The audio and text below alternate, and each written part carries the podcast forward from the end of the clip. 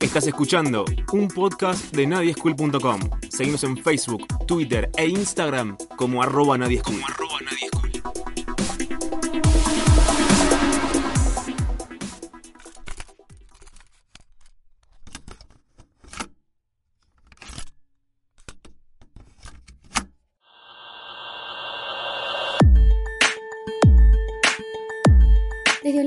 Y el protofeminismo, desde el aislamiento y la servidumbre hasta el sillón presidencial. Desde la primera ola exigiendo derechos sociales y políticos, desde la segunda ola relacionada con los derechos sexuales, desde la tercera destapando denuncias y diferencias biológicas hasta la cuarta introduciendo el interseccionismo y el ecofeminismo. Desde la élite cultural femenina hasta la rockera más punk, no salvaron el rock ni el arte, lo rompieron, lo, lo volvieron, a, hacer, y lo volvieron a hacer. Desestabilizaron el orden establecido, destejieron de a poco el entramado patriarcal. La paridad como indulgencia ya no tiene por qué bastarnos. Es una historia del mundo con mujeres, porque antes estábamos enojadas y ahora estamos preparadas, preparadas, preparadas.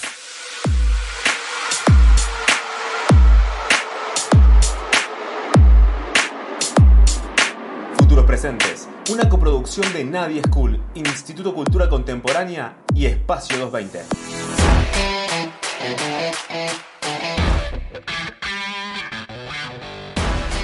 Yo no tengo duda de que si existe el poder no puede ser observado.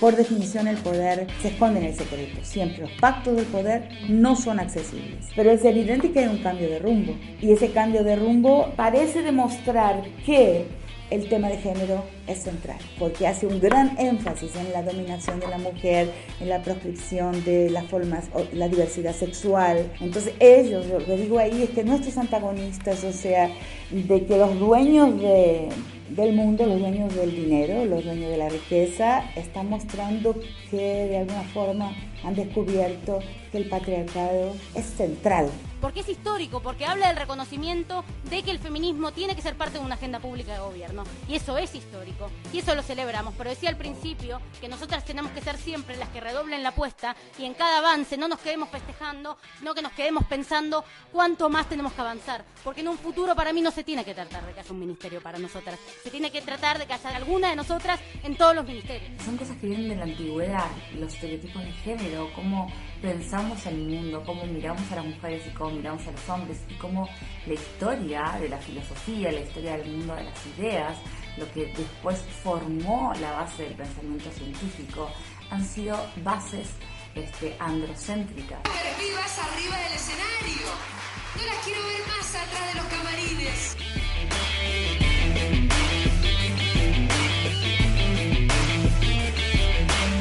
Hola, ¿cómo están? Bienvenidos nuevamente al segundo capítulo de Futuros Presentes, un podcast hecho junto a Nadie School, el Instituto Cultura Contemporánea y el Espacio 220. Yo soy Rocío Fenoglio nuevamente y desde la En Cuarentenación, me encanta cómo estamos inventando palabras con Santiago, él desde su casa también en cuarentenadito, hoy me toca hablar solo a mí. Lo dejemos a él con sus revistas y discos a lo old school, que se prepare para el próximo capítulo sobre música. Acá vamos a seguir debatiendo y charlando sobre este diálogo que atraviesa la nueva generación y sus dinámicas. Este bloque está especialmente dedicado a que profundicemos un poco sobre lo que ya se viene hablando ¿no? en el capítulo anterior, eh, nombrado como la ideología dominante, como una base de esta nueva etapa artística, el punto de inflexión que da comienzo a nuevas formas de ver esta generación, el feminismo. Claramente eh, es algo que nos identifica a todos que nos ha pegado bastantes cachetazos a lo largo de la tan famosa desconstrucción y que nos deja en un lugar de revisar absolutamente todo lo que consumimos. Reivindicar el feminismo y formular un juicio ideológico sobre la creatividad dentro de las heteronormas establecidas en general es un desafío constante. Eh, por eso nuestra primera pregunta para nuestras invitadas es ¿qué representa para ellas el feminismo y cómo lo ven reflejado en estas nuevas generaciones?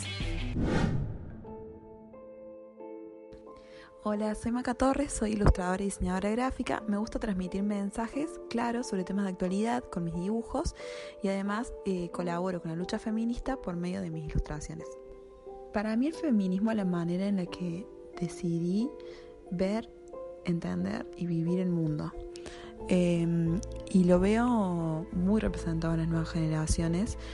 Eh, con un activismo tanto presencial como online constante. Creo que este activismo online es algo muy interesante porque creo que diferencia a la cuarta ola feminista de todo el resto de las olas, en donde la tecnología cobra un papel importante y genera una nueva forma de participación. Hola a todos los futuros presentes, ¿cómo están? Mi nombre es Rudy, soy cantautora oriunda de la ciudad de Córdoba capital. Con respecto al feminismo, yo creo que es un cambio de mentalidad muy lento, pero bueno, tenemos que ser constantes, repito.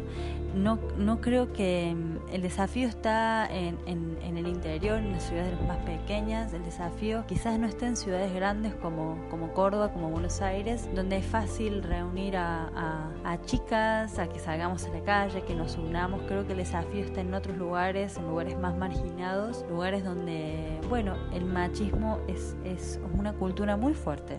Es una cultura de muchos años, es una cultura de muchas generaciones. Por eso es importante que esta sea, bueno, que sea una generación que logre constancia en las que vienen. Creo que ese es nuestro mayor desafío y nuestro mayor trabajo. Y como músicos y como músicas, sobre todo, porque la música siempre va a estar. Los discos nos van a trascender, van a trascender nuestras vidas. Eso lo creo.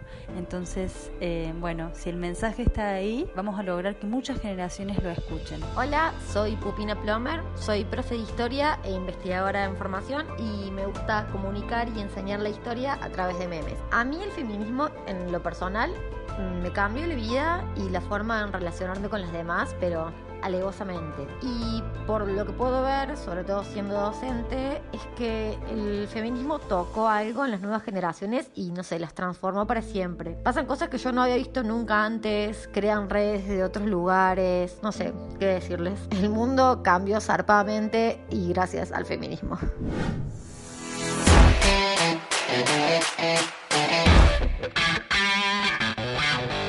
Desde la conciencia que arrojó la primera ola hasta el día de hoy, pasamos por un montón de luchas con distintos tipos de feminismo, pero siempre en pos de problematizar la cuestión desde algún punto de vista nuevo, obvio, signado por las coyunturas históricas del momento. Es muy interesante el punto en el que puede parecer un poco pretencioso decir que ya estemos viviendo la cuarta ola, para algunas teóricas que afirman que seguimos dentro de la tercera todavía, no habiendo ningún consenso entre los feminismos. Pero como dije recién, la coyuntura marca y no le podemos hacer vista gorda a grandes cambios que venimos viendo desde la segunda década de nuestro siglo. Muchas ideas sobre la nueva ola van por el lado de la masividad, el ni una menos y la globalización que claramente nos arrastró a cambios mundiales, ampliando la condición de la mujer por suerte, marcando nuevas fases de lucha. Como la teórica Rosa Cos menciona, es la primera vez que el feminismo no entiende de regiones ni de países y que el corazón de esta nueva cuarta ola es la violencia sexual. O también, como dice Rodríguez Magda en su libro La mujer molesta, eh, donde nos propone un feminismo posgénero para construir el verdadero sujeto político ya en la decadencia de la tercera y abriendo paso a la cuarta. También tenemos otra rama desde un lugar más poscapitalista, si se quiere, de la mano del ecofeminismo. Pero bueno, las teorías son incontables y la realidad de todas maneras nos ataca todos los días. Por eso mi siguiente pregunta es, ¿cuáles son los puntos de quiebre que provocan este despertar de la cuarta ola del feminismo? Creo que los puntos de quiebre que provocaban este despertar de la cuarta ola del feminismo son querer poner fin a la violencia de género, ya que se estaban dando eh, muchísimos casos de femicidios y se crea el colectivo Ni Uno Menos. Después también querer finalizar con los privilegios de género, obtener el derecho al aborto legal, seguro y gratuito. Y también surgen dos conceptos que yo creo que son característicos de la cuarta ola del feminismo, que por un lado uno es la sororidad y por el otro el discurso anti-estereotipos que caracteriza al feminismo descolonial y al feminismo gordo no sé si puedo identificar un punto de inflexión específico que muestra el despertar de la cuarta ola feminista, pero sí creo que la globalización del Ni Una Menos y el primer paro nacional de mujeres del 2017 eh, masificaron algo que venía germinando en muchas de nosotras y no encontraba un espacio de representación masivo. Bueno, si me toca analizar cuál es el quiebre que provocó este despertar feminista, me cuesta mucho encontrarlo, honestamente. Creo que hubo muchos quiebres dentro de la música que son quiebres sumamente nuevos Por ejemplo, cuando Palazzo hace dos Cosquín Rocks atrás dijo que no había suficiente talento como para llenar un 30% de grilla femenina, creo que eso fue un quiebre muy grande porque, bueno, eh, salieron a la luz muchísimas mujeres, muchísimas artistas y muchísimas personas se, se dieron cuenta de qué se trataba todo esto. Y me pareció a mí sumamente importante. Fue polémico, yo recuerdo de muchos músicos eh, que me hayan escrito y me hayan dicho, bueno, pero el derecho se lo tienen que ganar como músico, sin importar el sexo. El tema es que no estaban los espacios, creo que todavía no están. Creo que la ley de cupo nos ayuda, pero mm, inconscientemente hay muchos espacios a los que todavía no logramos llegar.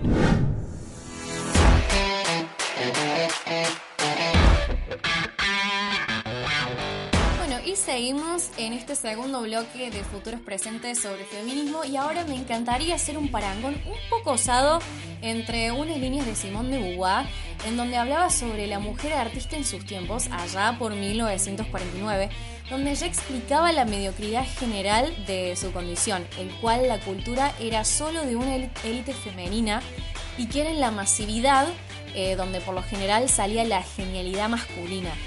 Las mismas privilegiadas encontraban obstáculos, eh, decía el afamadísimo libro El Segundo Sexo. Y ahora me quiero remontar al 3 de enero del 2019, sí, el año pasado, cuando Marilina Bertoldi, la primera mujer en ganar el mejor disco del año en Argentina en 19 años, sí, 19 años, destacaba que eso habla de cómo nos ven y claramente no como pares. Justo ahora sale como mejor disco una mujer y encima lesbiana, dice. No, se dieron cuenta porque les dijimos quiénes somos. Y que los hombres les empiecen a dar espacio a artistas mujeres todavía cuesta. Bueno, muchas gracias. Eh, estuve haciendo investigaciones sobre esto. La única persona que no es hombre que ha ganado este premio fue Mercedes Sosa hace 19 años. Hoy lo ganó una lesbiana. Para mí cuando yo era chica estos premios eran algo imposible. Eh, inicialmente eran algo lindo para ver en la tele y después a medida que fui creciendo me fui alejando de estos premios porque no representaban nada de lo que yo escuchaba ni de lo que consumían mis compañeros y compañeras, mis amigos, gente de mi edad. Siento que hoy en día se está haciendo un intento por acercarse y eso lo agradezco mucho desde federalizarlo. Yo soy de Santa Fe, hacerlo en Mendoza me parece un gran paso hermoso a realizar. El siguiente es entregarle esto, este premio, a una mujer, una lesbiana, lo que sea. Y creo que sobre todo lo festejo como un artista nuevo. La ya tan mencionada globalización, por suerte, nos da una mano y estamos haciendo la diferencia cortísima entre el descargo de Simón y el de Marilina. Así paso a la nueva pregunta del bloque. Feminismo en los medios y en el universo cultural. ¿Cómo se fue apropiando? Feminismo está instalado en los, medios de, en los medios de comunicación como una temática de agenda y que cada día que pasa se instala más. Parece que esto comenzó en 2015 con la creación del colectivo Ni Una Menos. Creo que ahí comenzó a instalarse el feminismo en los medios y que la campaña por el aborto legal, seguro y gratuito y todo lo que estuvo alrededor de eso hizo que se instalara aún más. Y creo que es muy importante que esté instalado en los medios de comunicación. Es una forma de amplificar el mensaje feminista, de que se debata y sobre todo de que llegue a ámbitos o círculos de comunicación en los que no llegaría si no estuviera en el medio de comunicación. Es importante que el feminismo y el debate feminista, el debate sobre el aborto legal, seguro gratuito, sobre la violencia, sobre el género y demás, llegue a la sobremesa familiar, o sea, que esté instaurada en la sobremesa, en, el bondi, en la cancha de fútbol, en cualquier espacio en donde normalmente no se hablarían o se debatirían temáticas feministas, para que se repiensen constantemente estas cuestiones. Y en cuanto al universo cultural, creo que el feminismo eh, es parte del universo cultural. Eh, me parece que estas nuevas generaciones eh, no consumen contenido que no va de la mano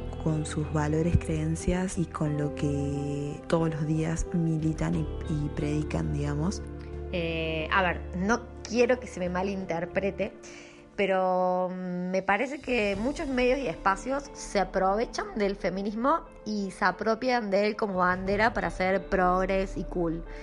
O sea, en cuestiones prácticas no tiene nada de malo porque eso logra visibilizar una lucha, pero no sé, eh, como que veo muchos espacios aliados eh, y no los veo legítimos. Y por otro lado, sí veo muchos otros espacios donde el feminismo es orgánico a lo que, a lo que plantean y esos lugares me parecen hermosos. Como mujeres en la música tenemos muchos espacios que ocupar. Em, me cuesta mucho ver mujeres trabajando en un estudio, me cuesta ver mujeres mezclando una canción, mujeres masterizando, eh, mujeres eh, operando un sonido en vivo, operando luces. No veo mujeres de stage managers o de plomos o como quieran llamarles. Eh, me cuesta mucho. Entonces, para mí, el cambio es, es, ese, no sé, lograr ver una mujer luthier, mujeres haciendo instrumentos. Creo que está bueno cantar, está bueno hacer músicas, pero creo que son muchos otros los espacios donde hay que ocupar para, para que bueno, para que esta sea una industria igual, ¿no? Eh, yo creo que todos tenemos historias para contar, todas tenemos historias para contar con, bueno, micromachismos, estas conductas completamente naturalizadas a las que nos vemos eh, sometidas muchas veces. Pero bueno, eso de, a poco tiene que cambiar, eh, que es una tarea constructiva, pero muy a conciencia hay que sostenerlo en el tiempo, insisto en eso.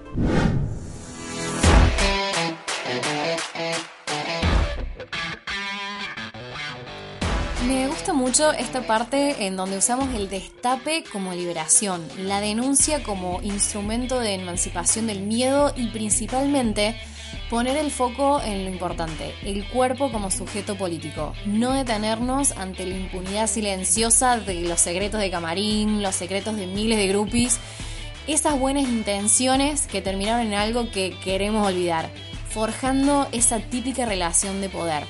En 2017, con el ascenso del movimiento Me Too y las denuncias contra Harvey Weinstein y Kevin Spacey, el término cancelado o cancelación comenzó a usarse con más frecuencia, y no solo en Estados Unidos, sino en todo el mundo en general.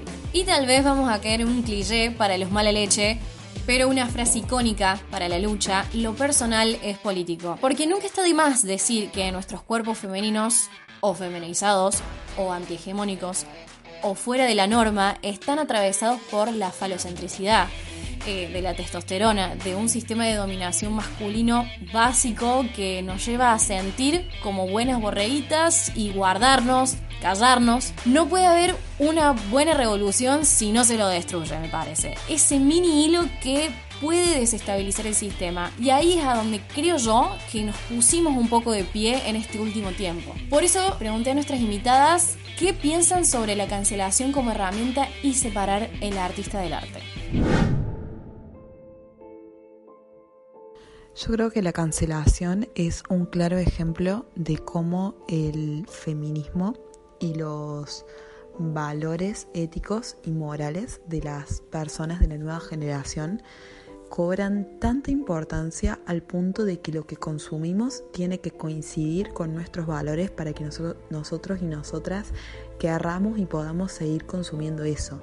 Digamos, yo creo que no existe más el consumo cultural vacío de valores y de creencias. Eh, me parece una boludez la cultura de la cancelación, perdón que lo diga así. A ver, es como lo opuesto a pensar que una persona es todo lo que está bien. O sea, hay casos y casos. Eh, una cosa es cancelar a un artista por una declaración polémica o muy chota y otra cosa es cancelar a un abusador, que en ese caso está bien, ¿no? Eh, o sea, con esto no estoy defendiendo a nadie, pero me parece que hoy es muy fácil cancelar a alguien pues, por decir algo diferente a lo que nosotros pensamos o a lo que nosotros pensamos que debería pensar ese artista. Bueno, con respecto a la cancelación, si es posible separar el artista de la obra, me resulta un poco difícil, se me plantea un dilema porque me ha pasado con muchos artistas que sí lo he podido hacer, por ejemplo Michael Jackson. Eh, sigo escuchando su música y me encanta y, me parece increíble, pero hay otro ejemplo más cercano, como fue el caso de Prieto de los Espíritus, que me, dañó tanto, o sea, me hizo tan mal eh, las cosas que saltaron a la luz. Yo lo escuchaba mucho, era muy fanática, te diría que era referencia para las cosas que yo hacía, para el segundo disco fue referencia absoluta, que cada vez que lo escucho y me acuerdo me hace mal, entonces no lo puedo, no lo puedo escuchar. Me gustaría poder separarlo, no, no voy a mentir, porque me dio mucho también, ¿me entendés? O sea, de cierta forma siento que nutrió mis canciones y, y me dio un norte. Y me molesta mucho haberlo perdido. Entonces, bueno, estoy en un dilema. Es una pregunta muy difícil de contestar.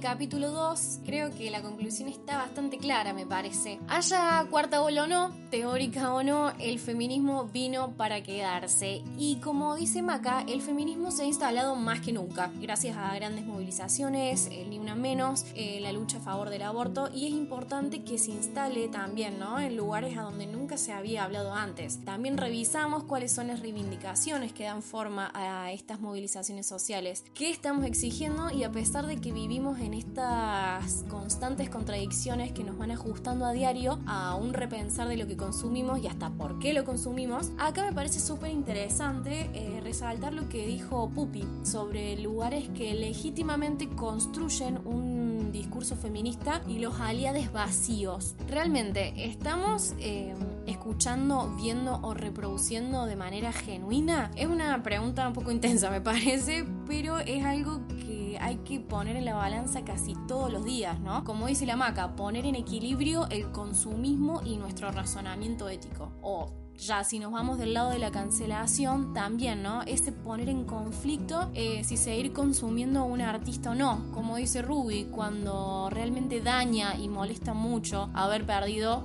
eh, un artista que nos nutrió un montón de tiempo. Creo que nos ha pasado a todos. Bueno, creo que podemos seguir hablando de feminismo sin parar, pero por suerte hasta ahora eh, no tenemos más miedo de ser desacreditadas o guillotinadas como antes. Y el feminismo es algo de lo que no se vuelve una vez que te das cuenta de que todo es horrible, enojate, hermana.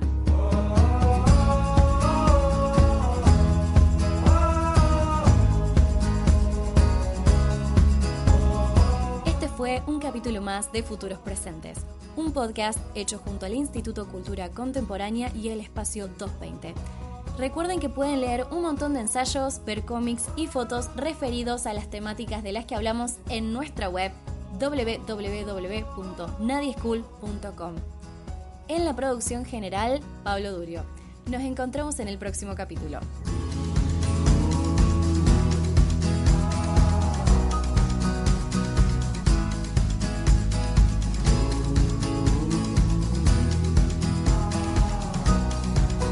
A principios de septiembre, Robert se presentó en Screamers de forma inesperada. Vestido con una larga trinchera granate de piel abrochada con cinturón, estaba lindo y parecía perdido. Había solicitado una beca de estudios, se había comprado la trinchera y un billete a San Francisco con parte del dinero. Dijo que quería hablar conmigo. Salimos y nos quedamos en la esquina de la calle 48 y la Quinta Avenida. Por favor, vuelve, dijo, o me voy a San Francisco. Yo no me podía imaginar por qué quería ir ahí. Su explicación fue un poco deslavazada, poco concreta. Liberty Street. Había alguien que sabía del tema. Un piso en el Castro. Me agarró la mano. Ven conmigo. Allá hay libertad. Tengo que descubrir quién soy. Lo único que yo conocía de San Francisco era el gran terremoto y Hyde Ashbury. Yo ya soy libre, dije. Él me miró con desesperada intensidad. Si no vienes, estaré con un tipo.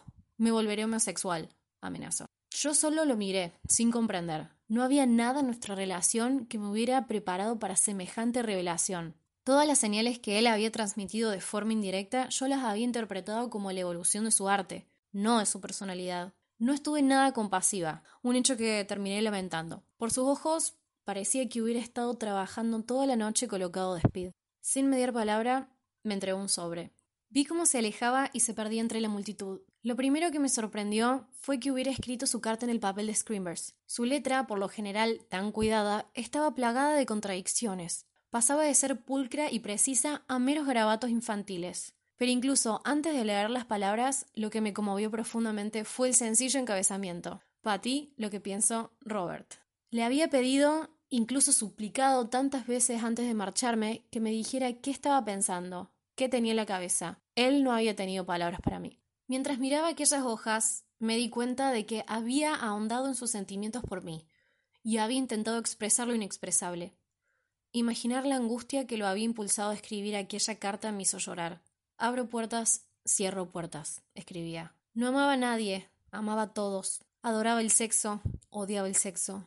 La vida es una mentira, la verdad es una mentira. Sus pensamientos concluían con una herida curativa. Estoy desnudo cuando dibujo. Dios me tiene de la mano y cantamos juntos. Su manifiesto como artista.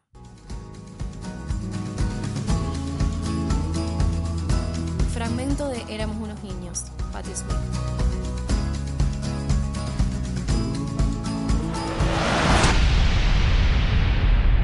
Escuchaste un podcast de nadieschool.com. Seguimos en Facebook, Twitter e Instagram como arroba nadieschool.